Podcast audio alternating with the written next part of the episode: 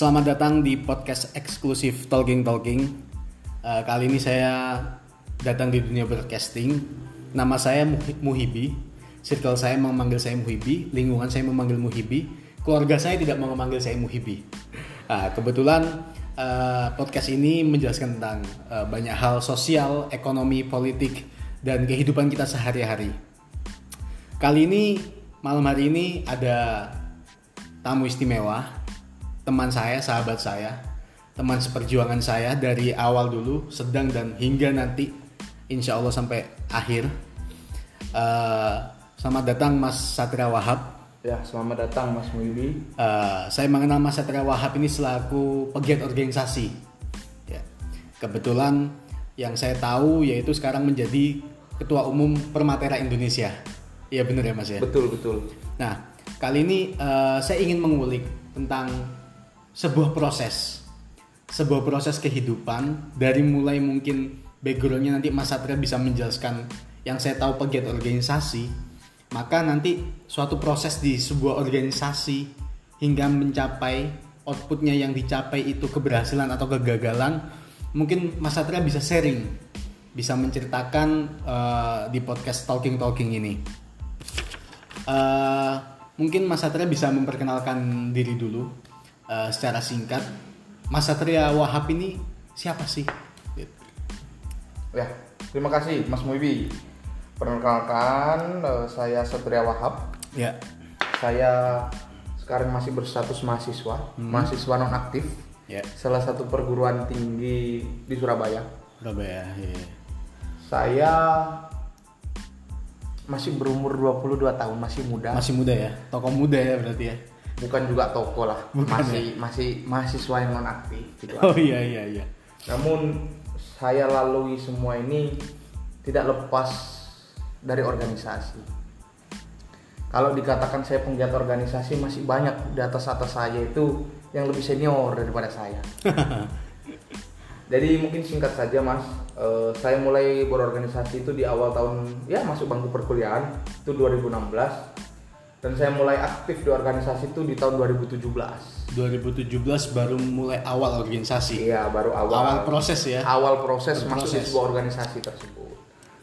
Di awal dua ribu tujuh belas itu saya ya masih mahasiswa baru kan, ikut dalam himpunan jurusan. Himpunan mahasiswa jurusan. Himpunan ya. Mahasiswa jurusan. Uh, saya asli dari kok asli dari ya. Saya berasal dari jurusan administrasi negara. Mm-hmm. Tuh, saya berproses di himpunan jurusan itu di awal dua ribu di awal dua ribu tujuh belas. Awal dua ribu tujuh belas. Terus saya rentetkan aja di dua ribu tujuh belas itu apa kegiatan organisasi saya. Mm-hmm. Di situ saya juga pernah menjadi seorang delegasi mm-hmm. pertemuan mahasiswa administrasi negara se-Indonesia atau sering disebut itu sebagai Temu Admi, Temu Administrator Muda Indonesia. Berarti itu uh, Temu Admi itu uh, mahasiswa administrasi senasional. Betul.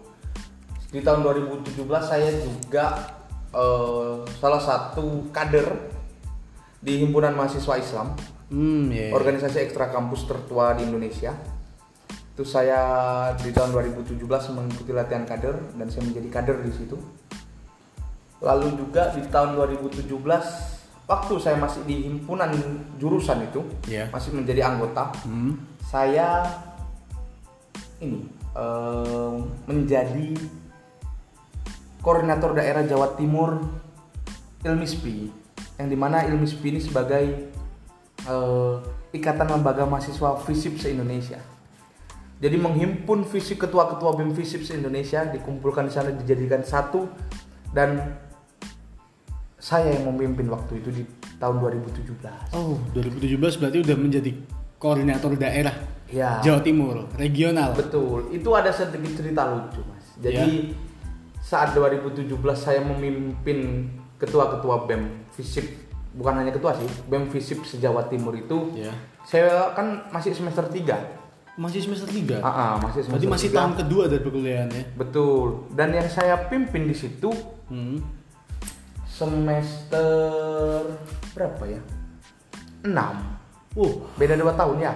Berarti hitungannya loncat dong. Iya, jadi saya memimpin ketua B E M ketua B E M yang semester yang angkatan dua ribu empat belas, tapi saya masih dua ribu enam belas. Berarti waktu menjadi koordinator daerah regional Jawa Timur itu yang dipimpin BEM-BEM-nya waktu itu uh, ber- uh, angkatan dua ribu empat belas-an. Betul. Berarti kan bisa dikatakan lancang itu. Lompat sejarah jabatan kan lompat berarti. Memang kalau secara kalau kita dinamika kan harus ada runtutannya, iya, berjenjang. Hmm.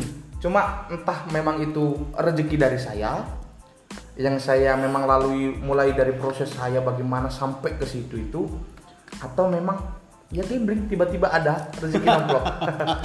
Iya.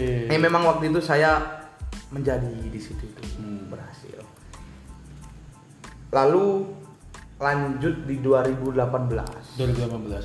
Di dua ribu delapan belas saya masih stagnan di situ. Masih di Korda Jawa Timur. Ya? Korda Jawa Timur. Jadi dari dua ribu tujuh belas sampai dua ribu delapan belas itu saya mulai berproses menjadi seorang Korda, sudah mulai silaturahmi kemana-mana, membuka jaringan sendiri. Insya Allah tanpa bantuan senior saya yang saya lalui. Ada pun beberapa jaringan yang telah diberikan senior, tapi lebih banyak saya membuka sendiri karena saya ingin belajar di situ. Di dua ribu delapan belas itu kalau di Hima, saya masih di Hima, itu naik menjadi seorang kepala departemen hmm. yeah. dan menjadi Korda, masih menjabat menjadi Korda itu. Itu saya lalui sampai pada akhirnya saya ya membuat kegiatan menghidupkan ILMISPI di Jatim. Berarti sudah ketua BEM-nya sudah dua ribu lima belas. dua ribu lima belas. Pas di dua ribu delapan belas itu. Jawa Timur rata-rata dua ribu lima belas. Saya masih adik tingkat berarti kan. Tapi masih saya lalui, saya komunikatif banget, saya kooperatif, sering saya datang ke Malang. Ya ke Tapal Kuda, tapi memang jarang kalau ke Tapal Kuda, memang jarak jauh antara Surabaya dengan daerah Tapal Kuda. Hmm. Saya lebih sering keliling ke Surabaya dan Malang. Lalu di dua ribu sembilan belas lanjut itu di dua ribu sembilan belas itu saya dipercaya menjadi seorang ini naik saya hmm, menjadi menjadi menteri menteri di BEM Universitas. Oh berarti setelah menjabat menjadi kalau di himpunan Hima, mahasiswa jurusan ya, yang tingkatnya setara jurusan hmm. itu dua ribu delapan belas menjadi kepala departemen ya. dua ribu sembilan belas langsung menjadi menteri menteri politik BEM UNESA. BEM UNESA, BEM, BEM Universitas ya. BEM Universitas. Berarti tidak melalui ini. Kalau di kampus itu kan ada tingkat jurusan, fakultas baru univ. Ya, saya kalau lompati. Yang, nah, kalau yang saya tahu kan biasanya uh, teman-teman mahasiswa itu mesti mengikuti jurusan dulu, fakultas dulu, baru universitas nih. Betul. Nah, kok bisa maksudnya tiba-tiba kok menjadi menteri di tahun dua ribu sembilan belas? Memang tidak lepas dari otak-atik tangan senior ya di situ. Mungkin mungkin senior menganggap ya saya perusuh di jurusan uh. atau saya mampu di universitas. Eh saya nggak tahu itu. Memang diarahkan ke sana sampai pada saya memimpin menjabat menjadi menteri politik hukum dan keamanan Polhukam. Ya sebutannya seperti Wiranto kampus lah. Gitu. Indonesia kecil. Betul. Dan juga di dua ribu sembilan belas itu situ saya mulai uh, giat-giatnya ber, berproses itu.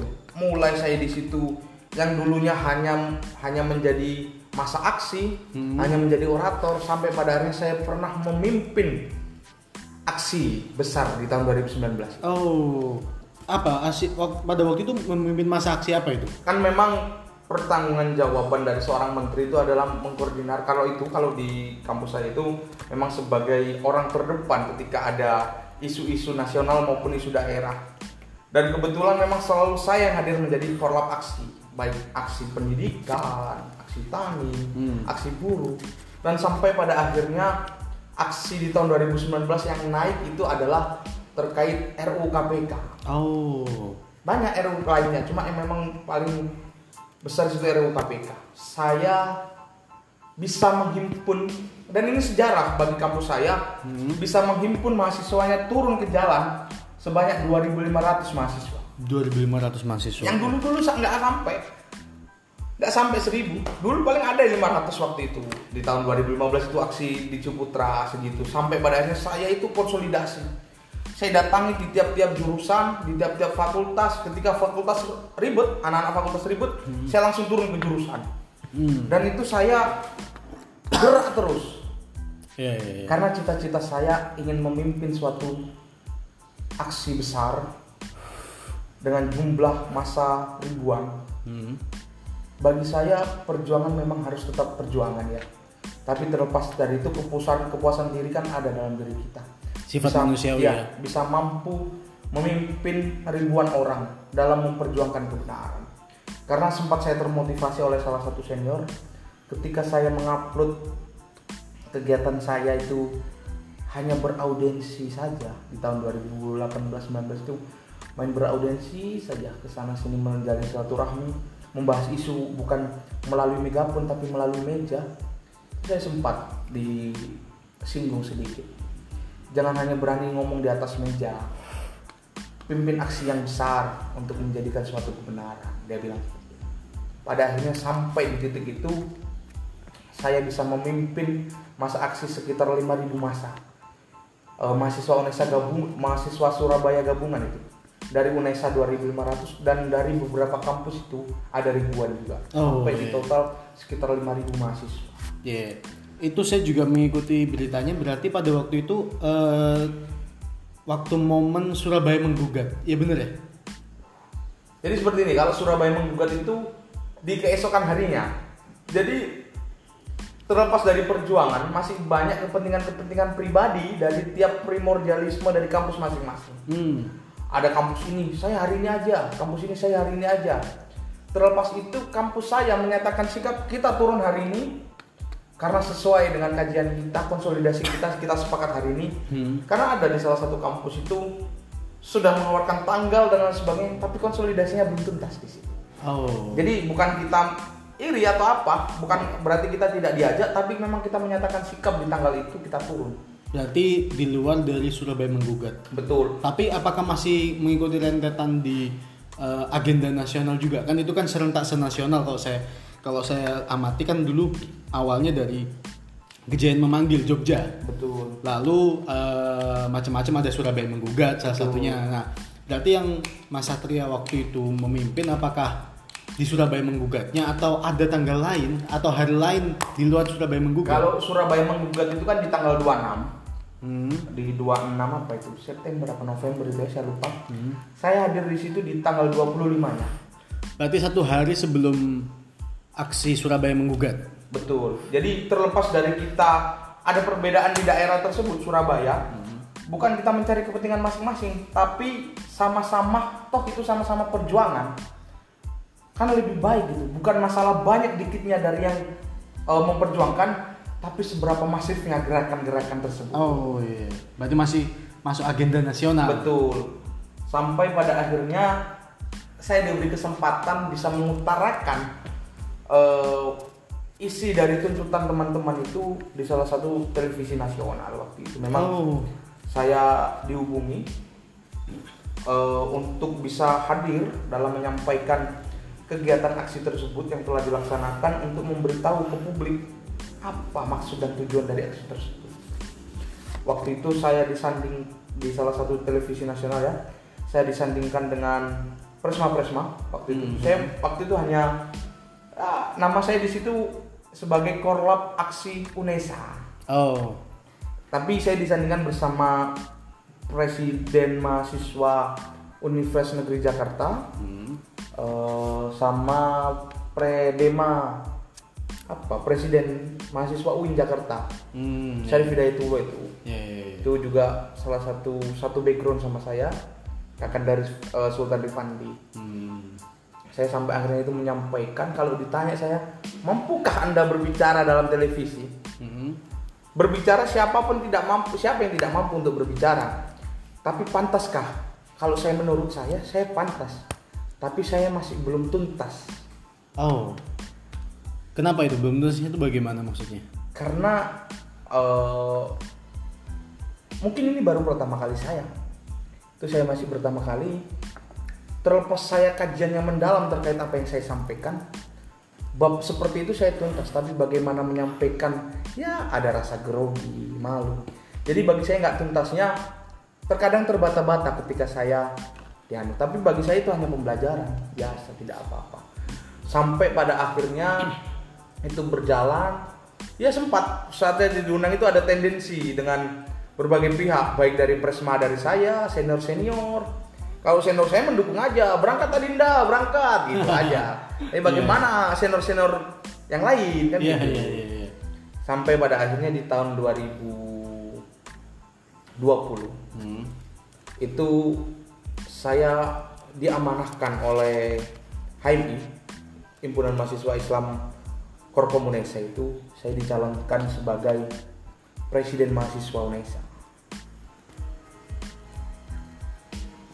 Berarti pada waktu dua ribu dua puluh menjadi salah satu kandidat ya? Betul. Kandidat calon di, univ- di universitas sebagai calon presiden mahasiswa? Betul. Memang saya dicalonkan di situ, saya sempat mikir, track record saya di dalam jurusan tidak pernah menjadi kahima, tidak pernah menjadi ketua B E M.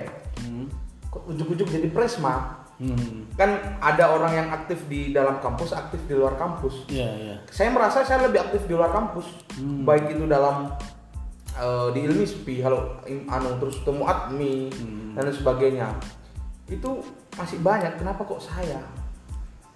Ya udah, saya siap dan insya Allah saya akan amanah di situ. Sampai pada akhirnya pemilihan, banyak yang dilakukan, banyak terjadi kekeosan tersebut, mulai dari birokrasinya yang mulai ikut campur, mulai dari tim saya yang kurang solid, sampai pada akhirnya secara rekapitulasi suara saya kalah di situ. Oh. Terkau terpaut sekitar lima ratus suara kalau tidak salah. Dari total pencoblos berapa? Saya lupa, puluhan ribu. Hmm. Dan terlepas dari itu kami melakukan gugatan bagaimana banyak kecurangan-kecurangan yang terjadi dilakukan oleh kubu sebelah. Kami melakukan gugatan sampai pada aude, akhirnya audiensi, dan sampai di titik itu akhirnya K P U pun bisa melihat jelas bagaimana kecurangan yang terjadi atau yang telah menjolimi saya atau kelompok-kelompok kami, kelompok-kelompok saya ini, sampai pada akhirnya K P U memutuskan uh, sayalah pemenangnya dengan aturan ada di ulik-ulik di anu itu pengurangan dua puluh lima persen untuk yang curang tersebut. Sampai pada akhirnya kalau kita berbicara mengenai politik kampus, keputusan tertinggi ada pada K P U. Oh. Setelah K P U memutuskan tersebut dan disampaikan ke rektorat, tapi rektorat tidak merespon. Re- rektorat hanya ingin simple, yang menang suaranya yang banyak, hanya seperti itu. Suara terbanyak. Tapi terlepas dari itu kan masih ada undang-undang yang harus dilihat oleh rektorat tersebut. Iya, yeah, iya, yeah, iya. Yeah. Sampai pada akhirnya mereka melantik Uh, yang tidak ditetapkan K P U, yakni rival saya. Bukan saya menerima begitu saja, tapi tim saya yang memeronta-ronta, dan sampai pada akhirnya kita lakukan aksi tersebut. Aksi bukan penggagalan dari pelantikan, tapi kita aksi di mana mencari kebenaran atas keputusan yang dihasilkan oleh K P U tersebut.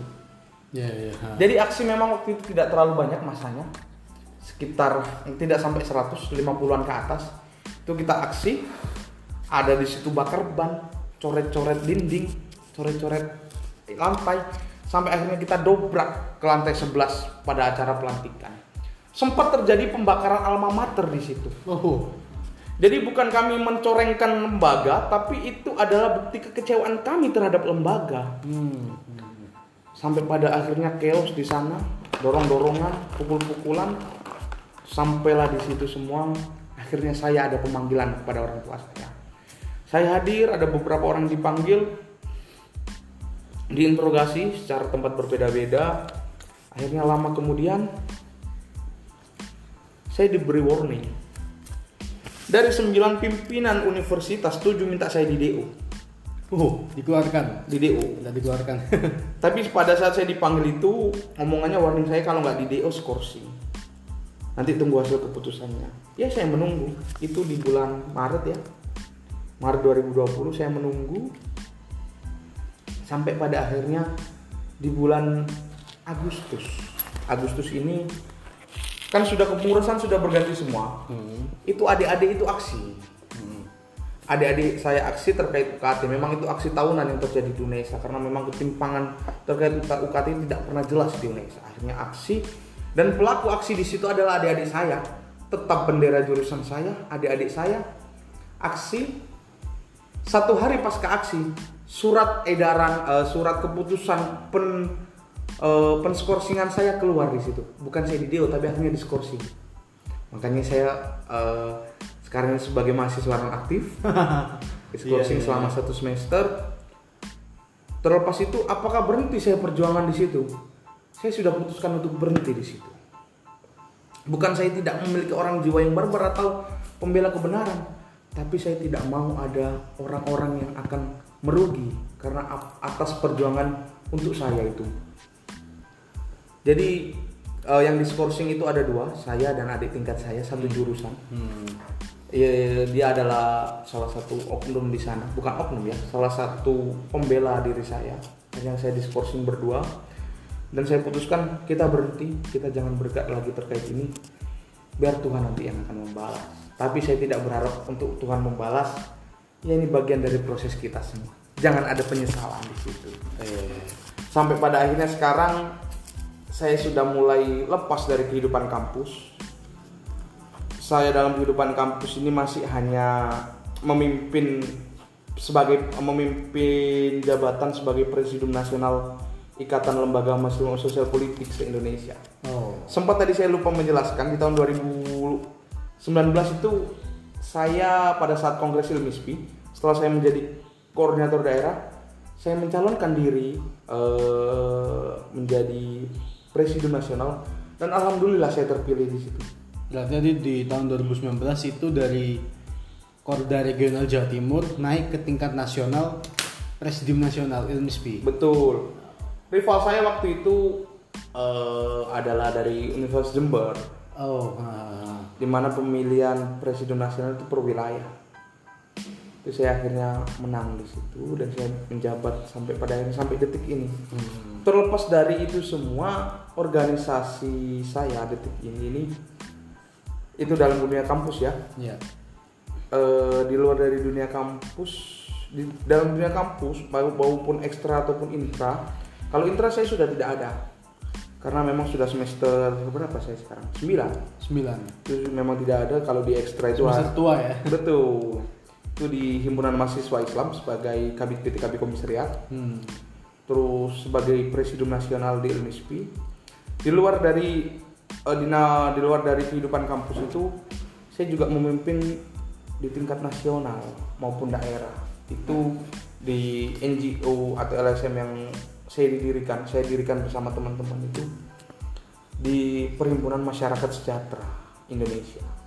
Dan uh, insya Allah setelah diamanakan oleh uh, teman-teman, saya diamanakan menjadi seorang ketua umum di situ, memimpin Permatera Indonesia itu.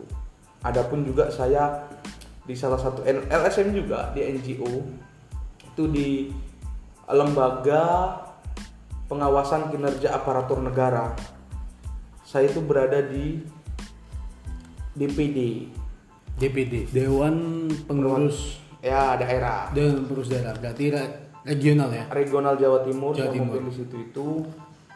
Lalu saya juga di nasional di ex officio dari LPKan itu tadi. Hmm. Itu di L K H A I, Lembaga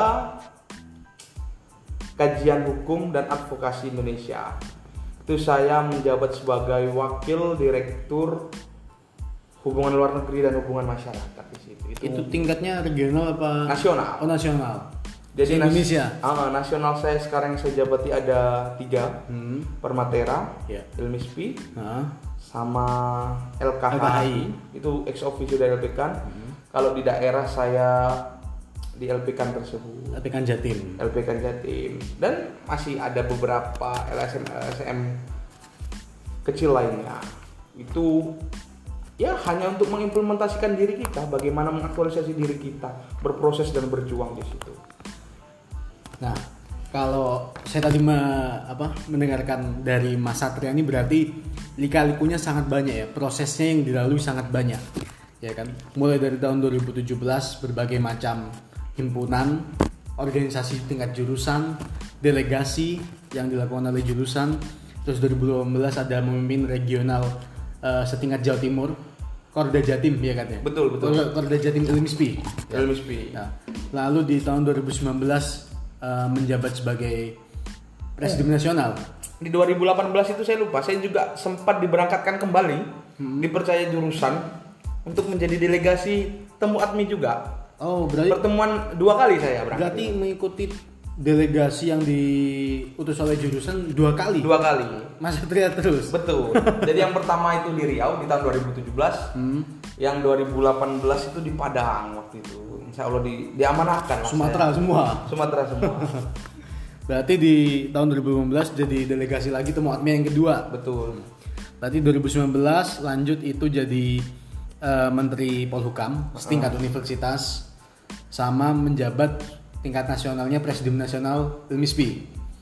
Lalu tadi saya juga dengar ada korlap aksi R U U K P K.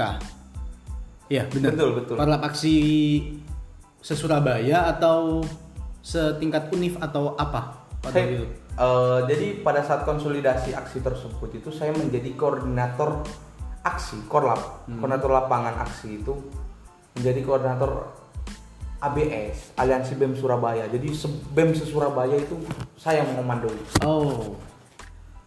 Perkumpulannya namanya A B S. A B S Aliansi BEM Surabaya. Iya.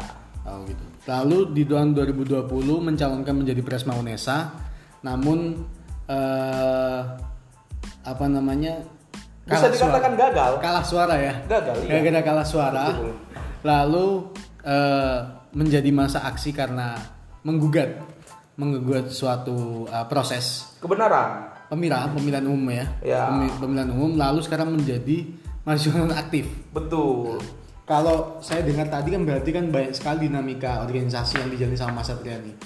Nah, proses yang dilalui dari awal hingga sampai detik ini, ya kan? Apakah Mas Satria ini merasa gagal atau menyadari kayak seperti organisasi ini fana, atau organisasi ini sebuah batu loncatan atau apa? Mas Satria menganggap itu setelah menjalani proses dari awal kuliah dua ribu enam belas masuk dua ribu tujuh belas menggeluti organisasi hingga sekarang. Nah itu kalau Mas Satria uh, uh, bisa ceritakan atau ungkapkan lah, organisasi ini apa sebenarnya? Apakah sebuah batu loncatan, ataukah sebuah networking bagi diri sendiri, atau sebuah ya pengalaman saja gitu? Jadi gini Mas Muhibi, jadi sebuah organi- organisasi itu sebuah pengabdian. Pengabdian. Sebuah pengabdian yang dimana dalam pengabdian tersebut menghasilkan kader-kader hebat nanti oh. ke depannya. Jadi mana uh, hmm. sebuah pengabdian ini jatuhnya kemana? Untuk siapa? Hmm. Selain untuk diri kita, untuk masyarakat. Oh, berarti lebih kepada organisasi ini mencetak kader ataupun regenerasi. Betul. Yang terus continue berlangsung untuk uh, suatu asas uh, apa ya kebersamaan, atau untuk lebih kepada kalau organisasi mahasiswa kepada seluruh mahasiswa. Kalau mahasiswa di tingkat nasional mungkin kepada seluruh masyarakat, ya kan? Ya? Bukan, bukan seperti itu. Jadi bukan seperti itu. Kalau organisasi mahasiswa pun selain untuk mahasiswa sendiri, tapi untuk rakyat juga. Kalau kita oh. dulu digembor-gembori saat ospek dulu kan, mm-hmm. fungsi mahasiswa itu apa? Ya, ya, ya, ya. Ayo, sebagai agent of change, social control, uh. dan iron stock. Eh, ya itulah fungsi dari mahasiswa. Dengan dengan apa? Dengan mengamalkan Tri Dharma Perguruan Tinggi. Dengan apa lagi? Masih banyak di situ nilai-nilai asas perjuangan, di mana proses itu sebuah pengabdian untuk diri kita dan untuk masyarakat. Apa untuk masyarakat? Ya apa yang kita buat untuk kita. Apa? Ya apa yang kita buat juga. Jadi seperti itu. Nah, lalu ketika waktu proses itu berjalan, apakah tidak ada dampak atau uh, akibat atau apa ya istilahnya uh, pengaruh dari keluarga ataupun teman, lingkungan? Mungkin... Jadi jadi gini Mas, tidak ada tidak akan ada asap ketika tidak ada api di situ. Hmm, maksudnya gimana tuh? Jadi tidak mungkin tidak ada dampak ketika kita bergiat dalam organisasi. Oh. Dalam suatu organisasi itu harus, dalam menjalankan suatu organisasi harus ada salah satu yang dikorbankan. Baik keluarga, sahabat, teman, waktu, finansial, semua itu harus ada pengorbanan di situ. dengan dengan hal yang setimpal. Jadi kalau kita tanya, kalau kita berbicara dalam organisasi, di tahun dua ribu tujuh belas ketika saya berangkat menjadi delegasi uh, di ILMISPI, yang saya diangkat menjadi korda itu, yang saya korbankan waktu itu apa? Akademik saya. Jadi tahun dua ribu tujuh belas itu, waktu itu saya sedang, saya masih ingat sekali, saya sempat cekcok bersama ketua jurusan saya, karena saya waktu itu saat izin mau berangkat, saya sedang sedang uh, di kampus saya itu sedang melaksanakan ujian akhir semester. Saya pamit tidak diizinkan dan saya akhirnya dibentak-bentak, tapi saya tetap memilih berangkat. Oh. Jadi kan kita bisa melihat di situ, lebih bermanfaat mana antara kita mengikuti U A S atau kita berangkat di sana. Mungkin kalau orang melihat, orang tua kita melihat atau apa, itu pendidikan lebih penting. Hmm. Tapi terlepas itu kan kita tidak tahu rahasia dari saya berangkat ke sana. Sampai pada akhirnya saya memilih, karena pemikiran saya gini, ketika saya U A S tidak mengikuti, saya mengulang di tahun di semester depan masih bisa. Iya. Tapi benar. Saya berangkat menjadi ini dan mencalonkan diri sebagai korda, belum tentu nanti ada lagi. Berapa tahun lagi akan ada pemilihan itu. Jadi saya memilih ke sana dan saya siap untuk mengulang mata kuliah tersebut. Tapi toh akhirnya ternyata saya tidak mengulang. Oh, tidak mengulang? Iya. Ya, entah karena apa, mungkin karena Tuhan melihat ketulusan apa yang kita kerjakan. Kalau setahu saya, kalau di dunia kampus itu ada nilai akademik dan non akademik ya. Betul. Mungkin, mungkin itu salah satunya Tuhan uh, memberikan di nilai non akademik dorongan. Betul. Uh, kepada akademiknya dinilai dari non akademik. Betul. Yang notabene mahasiswa itu bisa berorganisasi karena pertama itu di akademik. Nah. Bukan berarti kita berorganisasi meninggalkan akademik. Hmm. Kita tidak meninggalkan, tapi kita sisihkan sebentar. Hmm. Tapi kita tetap memperhatikan akademik tersebut. Ya itu kan suatu pilihan kita, Mas. Jadi suatu itu ada pilihan. Sampai pada akhirnya saya menjabat di dua ribu itu, yang menjadi korda itu, tidak kurang-kurang finansial saya terkuras banyak di situ. Baik hanya ngopi mengopi. Hmm. Kan saya keliling tiap-tiap kampus di Surabaya, ya, merangkai jaringan. Yeah. Simpul-simpul saya temukan semua. Ah. Surabaya, Malang, Tapal Kuda. Ah. Uang dari siapa? Uang pribadi di situ.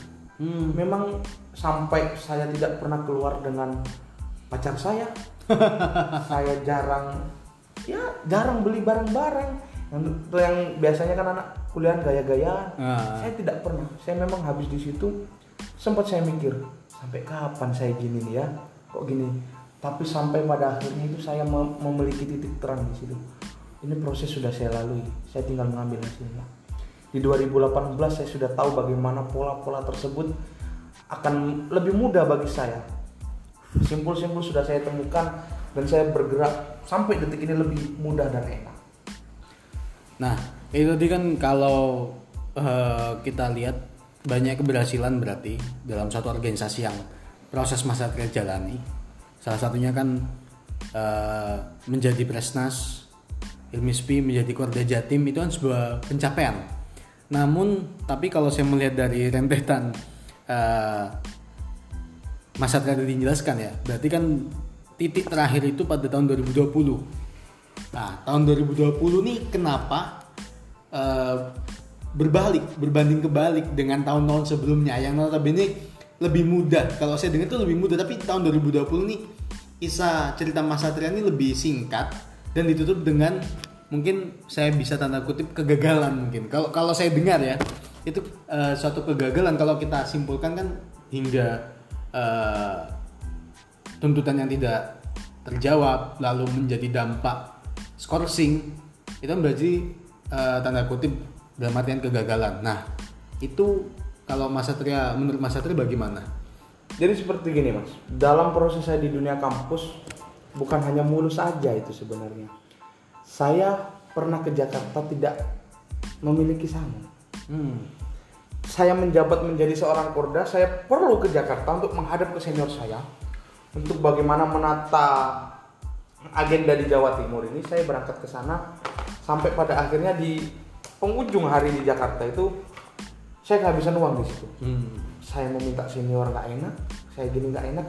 Saya membawa adik tingkat saya al- almarhum waktu sekarang ini, almarhum Zaki. saya ajak ke sana. Sampai akhirnya malam saya tidurnya sana Bambung, Mas. Saya tidur di P B, tidak kenal siapa-siapa, tidur gitu aja. Ya, padahal di hari terakhir, kalau malam ini kita tidak beli tiket, kehabisan tiket, besok kita bisa makan. Tapi pulang apa? Kalau untuk besoknya lagi kita masih bisa beli tiket, tapi besok kita nggak makan. Jadi sampai pada akhirnya malam itu saya lari-larian, minta tolong ke orang bank. Ada satpam, Mas, saya minta antar ke bank ini, saya bank ini. Saya cuma ada uang cash ini, saya tidak punya di A T M. Bagaimana, Mas? Akhirnya saya ditolong orang di situ. Salah satu satpam. Salah satu satpam saya diantar ke bank ini, nggak bisa, ke bank ini masukkan uang nggak bisa, nggak bisa. Saya ke Indomaret, saya ke orang, Pak bisa minta tolong kirimkan ini, saya kasih uang cashnya. Orang nggak kenal saya coba, karena saya mikir saya nggak bisa makan besok. Yeah. Saya di Jakarta nggak punya saudara di sana. Hmm. Itu kan saya masih semester berapa? Semester empat. Menurut saya masih kecil itu. Tahun-tahun kedua ya. Nah, kedua akhir. Jadi itu saya pernah sulit, sulit di situ. Saya dicaci maki senior, hmm. dipukul senior, dilempar pakai apapun, dipukul. Saya lalui semua. Itu kan sebuah proses. Hmm. Tapi mungkin orang melihat sangat mulus dan maju. Ya tidak apa-apa, itu memang proses saya. Kalau dilihat sekarang dua ribu delapan dua ribu dua puluh sangat singkat. Tiba-tiba gini, belum skorsing. Itu adalah menurut saya kalau orang Jawa kan terima ing pandum. Ah, kata ah, ada ah. Filosofi orang Jawa kan gitu. Yeah. Jadi itu menurut saya jawaban dari Tuhan untuk saya menyudahi dalam kampus dan akan lanjut dalam organisasi berikutnya. Oh.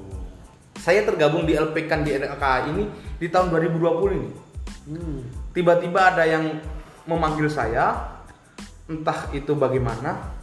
Saya diajak bagaimana untuk membantu dalam hal tersebut di sini. Akhirnya saya hadir di situ. Kalau kita berbicara ini adalah lembaga besar. Baik Permatera itu yang saya buat dari di LPKan ataupun di L K H I itu itu adalah lembaga besar. Saya diajak di situ untuk berproses daya dalam berorganisasi. Terlepas itu saya masih banyak kegiatan lain selain dalam organisasi. Saya juga memiliki bisnis sekarang, e, bisnis ya memang belum terlalu besar. Itu saya ternak lele dan juga e, produksi kompos saya. Dan masih banyak e, yang akan saya kerjakan di kemudian hari. Memang ini jawaban dari Tuhan biar saya tidak terlalu terkungkung dalam kehidupan kampus. Yang notabene kampus ini hanya fana. Tidak ada keseriusan hidup dalam kampus ini. Kita masih bebas. Kan masnya sendiri tahu. Mahasiswa adalah status yang paling nikmat. Iya iya iya. Ya, seperti itu kan? Iya iya. Jadi walaupun saya sekarang masih mahasiswa walaupun nonaktif, saya sudah mulai melangkah untuk melepas mahasiswa, status mahasiswa saya. Ini mungkin langkah awal dari Tuhan untuk saya. Berarti termasuk rahasia Tuhan ya. Ya, mungkin di itu. Penghujung tahun dua ribu dua puluh eh, apa namanya? membuat kegagalan dan membuat loncatan baru mungkin. Betul. Menuju mungkin eh, pola kehidupan yang baru lagi. Betul, pola baru. Pola baru lagi. Jadi disitulah saya akan memanfaatkan betul tempat proses saya, tempat pengabdian saya untuk menjadi sesuatu yang lebih baik bagi saya maupun masyarakat. Nah, kalau uh, pesan Mas Satria lah mungkin untuk mahasiswa-mahasiswa yang uh, tidak berproses. Nah, itu bagaimana? Kan proses itu kan bu- mungkin bukan hanya di dunia organisasi ya. Ada proses di dunia usaha, ada proses di dunia mungkin akademik ya kan. Tapi mungkin Mas Satria bisa ada sedikit pesan untuk mahasiswa yang tidak berproses. Tepatnya kan kita tahu banyak mahasiswa itu juga yang hanya kuliah pulang kuliah pulang, ya kan? Kalau istilahnya ada tiga, kupu-kupu, kura-kura, kunang-kunang. Kupu-kupu kuliah pulang kuliah pulang, kunang-kunang kuliah nongkrong kuliah nongkrong, kura-kura kuliah rapat kuliah rapat. Nah, kalau yang kuliah rapat mungkin eh, sedikit saya tahu yaitu orang yang berorganisasi, orang yang digelut di dunia kewirausahaan, orang yang bergelut di, di dunia prestasi. Nah, tapi ada dua nih, kunang-kunang sama kura-kura. Nah, itu kalau pesan Mas Satria untuk eh, meningkatkan diri untuk berproses di setiap apapun itu, apa pesan Mas Satria mungkin untuk teman-teman mahasiswa nih yang lainnya nih mungkin? Jadi hidup itu kan sebuah pilihan. Iya. uh, hidup juga di, tidak ditentukan dari apa? Tidak ditentukan dari siapa-siapa. Yang menentukan adalah kita sendiri. Hmm. Dilihat dari apa? Dari proses. Hmm. Adanya teman-teman mahasiswa yang kuliah pulang-kuliah, mereka bukan tidak berproses, mereka berproses hmm. pada jalurnya masing-masing. Oh. Istilahnya seperti ini. Hidup ini kan seperti hidup itu kan proses ya. Hidup ini seperti orang bersepeda. Hmm. Yang dimana sepeda itu harus dikayu terus, harus bergerak terus. Kalau di, tidak dikayu akan berhenti di situ. Hmm. Jadi pesan saya untuk mahasiswa-mahasiswa, khususnya mahasiswa baru ya, tetaplah berproses, tapi jangan pernah meninggalkan akademikmu di situ. Berproses dalam artian apa? Dalam minat dan bidangmu di situ. Hmm. Ketika Anda tidak memiliki minat dan bidang, carilah di situ. Saya bukan anak organisasi dulu, tapi saya hadir di situ, saya ingin belajar organisasi sampai pada akhirnya saya di situ. Bergelut di situ karena di organisasi banyak keuntungan, Mas. Apa sih muara dari sebuah organisasi? Proses, jaringan, dan uang. Saya tidak menutup kemungkinan organisasi menghasilkan uang. Kan ada organisasi profit dan non profit. Oh, iya iya iya. Bagaimana kita bisa menyeimbangkan itu? Bagaimana kita bisa memainkannya itu? Hmm. Jadi menurut saya tetaplah berproses di situ itu. Janganlah kalian ya hanya tidak memiliki tujuan. Punyalah mimpi di situ. Kalau ditanya mimpi Satria apa? Mimpi saya apa? Mimpi saya dulu masih maba itu, hmm. masih maba. Yeah. Saya memang pengen menjadi seorang presma. Oh, udah dari maba ya? Dari maba. Pengin ya. Akhirnya sampai menjadi pencalonan. Hmm. Detik ini mimpi saya apa? Ingin menjadi seorang yang sukses. Sukses dalam artian apa? Kalau ditanya detail nggak detailnya itu urusan belakang. Sukses dalam hal apapun, dalam hal uh, agama, sukses dalam hal pengabdian, hmm. sukses dalam hal kebermanfaatan, hmm. sukses dalam rumah tangga, semuanya itu itu kita akan capai. Bagaimana prosesnya? Kita lalui prosesnya dengan baik. Hmm. Ada apa di depan mata? Kesempatan yang sekiranya itu baik, ambil. Hmm. Kan itu masih saya pegang betul istilah di H M I itu, mm-hmm. pantang tolak tugas, pantang tugas tak tuntas. Oh. Jadi apa yang ada di depan, mm-hmm. kita mampu tidak mampu ambil, mm-hmm. Tuhan akan membantu kita. Yeah, yeah, yeah. Kan ada yang banyak yang ngomong itu, kita yang ber kita yang berjuang, Tuhan yang menentukan. Yeah. Seperti itu toh. Mm-hmm. Kita nggak, Tuhan nggak akan menentukan kalau kita tidak berjuang, kalau kita tidak mengambil kesempatan tersebut. Tapi tetap dipikir kesempatan apa yang di depan itu, bagaimana nanti ke depannya kita melaksanakan. Jadi seperti itu. Ya mungkin lebih simpelnya untuk teman-teman mahasiswa baru ini, berproseslah dengan baik. Lihat apa yang ada di depanmu, kesempatan itu, dan ambil. Dan jangan pernah lupakan uh, Tuhanmu dan orang tuamu. Seperti itu. Iya. Uh, berarti mungkin kita dapat kesimpulan dari obrolan malam ini dengan Mas Satria itu berarti tetap berproses dimanapun berada. Seseorang berada di dalam bidang apapun harus tetap berproses. Jangan sampai berhenti. Kalau Mas Satria tadi bilang uh, halnya seperti kehidupan ini, seperti seseorang itu mengendarai sepeda, mengayuh sepeda, maka kita akan kayuh terus. Nah tapi pertanyaannya nih Mas, kalau sepedanya ini bocor, ya kan? Itu kita kan nggak bisa mengayuh. Di situ ada titik jenuh ataupun titik kegagalan. Nah, itu yang harus kita lakukan itu seperti apa? Mungkin singkat saja mungkin. Jadi gini, Mas Satria ini bagaimana? Ada-ada saja Mas Muhibi ini. Jadi kan kalau misalnya ban bocor, analoginya ini berarti kan suatu permasalahan dalam hmm. kita bersepeda itu. Hmm. Bukan berarti tidak bisa jalan. Bisa jalan, tapi dengan apa? Berat. Betul. Rasanya tidak enak. Itu kan suatu permasalahan. Iya, iya. Bagaimana kita menyelesaikan permasalahan ban bocor? Kita segera mencari tambal ban. Hmm. Kita kayu terus sampai mencari tambal ban tersebut, sampai pada akhirnya kita benahi. Jadi selain kita berproses itu, pasti ada hambatan. Ketika ada hambatan, kita jangan pergi, kita dinamikan habiskan. Namanya. Kita selesaikan, kita habiskan. Kalau ada masalah besar itu dikecilkan, kalau bisa diselesaikan. Kalau ada masalah kecil, dihilangkan. Oh. Jadi seperti itu. Jangan kita, wah ada masalah kita pergi. Itu bukan sifat-sifat seorang pejuang. Jadi yeah, kita yeah. harus, intinya kita barbar lah dalam hidup ini. Hmm. Jangan ada rasa, jangan ada rasa takut. Walaupun terkadang saya dalam melakukan proses itu ada ketakutan di situ. Yeah, yeah. Tapi jangan pernah ada rasa takut. Tetap berjuang. Jadi kan sedikit aja ini quote. Ya sering saya bicarakan kepada teman-teman ini. Iya, iya. Apa terus bergerak dan jangan lupa sholat lima waktu. Hmm. Siap, siap, siap, siap, siap. Walaupun terkadang saya ya masih kadang bergerak ini, kadang itu, kadang sholat ini, tapi itu bukan menjadi contoh yang baik bagi teman-teman. Tapi itu yang harus kita galakkan di situ. Itu, itu yang ditanamkan pada diri Mas Satria ya. Ya, ya mungkin uh, terima kasih banyak Mas Satria ini sudah mampir di podcast Talking Talking. Mungkin saya Muhibi uh, bisa me, apa meng- ada ada sedikit kata-kata mutiara dari Arab itu saya pernah membaca Mansara Alat dari Biwasolah. Siapa yang berjalan di atas jalannya maka akan sampailah dia. Jadi kalau saya kasih penutup, uh, siapapun yang berjalan di atas treknya, di atas jalannya, jalan apapun itu maka akan sampai dia. Kalau dia di jalannya yang jelek maka akan sampailah dia ke jalan yang jelek. Kalau dia jalan di uh, perjuangan maka akan sampailah di perjuangan. Kalau di jalan yang benar maka akan sampailah dia di jalan yang benar. Betul itu. Sangat mungkin, baik itu Mas Iqbal. Uh, terima kasih Mas Satria sudah menyempatkan ya, waktu. Sama-sama. Mungkin di tengah-tengah kesibukan sekarang uh, pesan saya kepada teman-teman juga tetap mematuhi protokol kesehatan.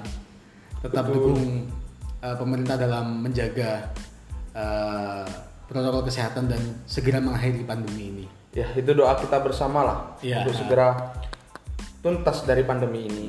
Terima kasih Mas Satria, saya tutup, uh, sampai jumpa.